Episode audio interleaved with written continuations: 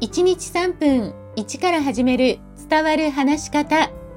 こんにちは。フリーアナウンサー、話し方講師、キャリアコンサルタントの三島澄江です。番組をお聞きくださいましてありがとうございます。さあ、前回、ホームワークはとにかくやること、そして継続することが大切というお話をしました。今回はホームワークを決めるときに継続できる決め方をお伝えします。まずは日常でできる範囲のホームワークの数に絞るということです。私は多くても3つまでというのを指標にしています。やることが多くなるとそれだけ時間も労力もかかります。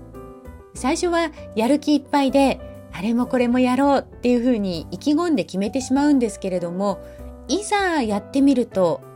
意外とこのホームワークの時間が取れなかったり決めたことができなくてああやらなかったなと思ってしまうことないでしょうか？そしてホームワークの内容なんですけれどもその時の自分のレベルに合わせることです。あまり難しい内容にせずに少し頑張れば達成できるというところから始めていきます。それからあと継続の期間を決めておくのも役立ちます。できれば最初は1週間程度の短い期間に設定します、まあ、1週間でも長いなと思う人はまずは2日3日というふうに始めてもいいと思います。それからもう一つは決めていたホームワークを全て行えない時も最低限行うホームワークを決めておくことです。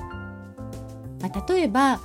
いつもは10分やるって決めていたのを今日はどうしてもできないから1分とかね5分というふうにあの短くしてもいいと思います。実は私も日課のヨガと体幹トレーニングは仕事が忙しい時などは決めていたことができないということたくさんあるんです。他にも、まあ、体がきついなと思う時もあってそういう時はヨガを10分だけ行うとかあとは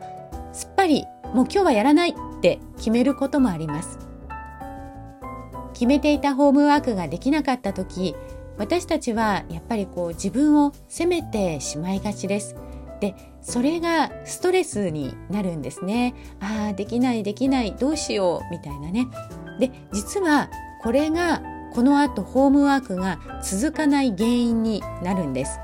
どうにでもなれというふうに私たちついつい思ってしまうんですね。次回このことちょっと詳しくお話ししていきます。今日も最後までお聞きくださいましてありがとうございました。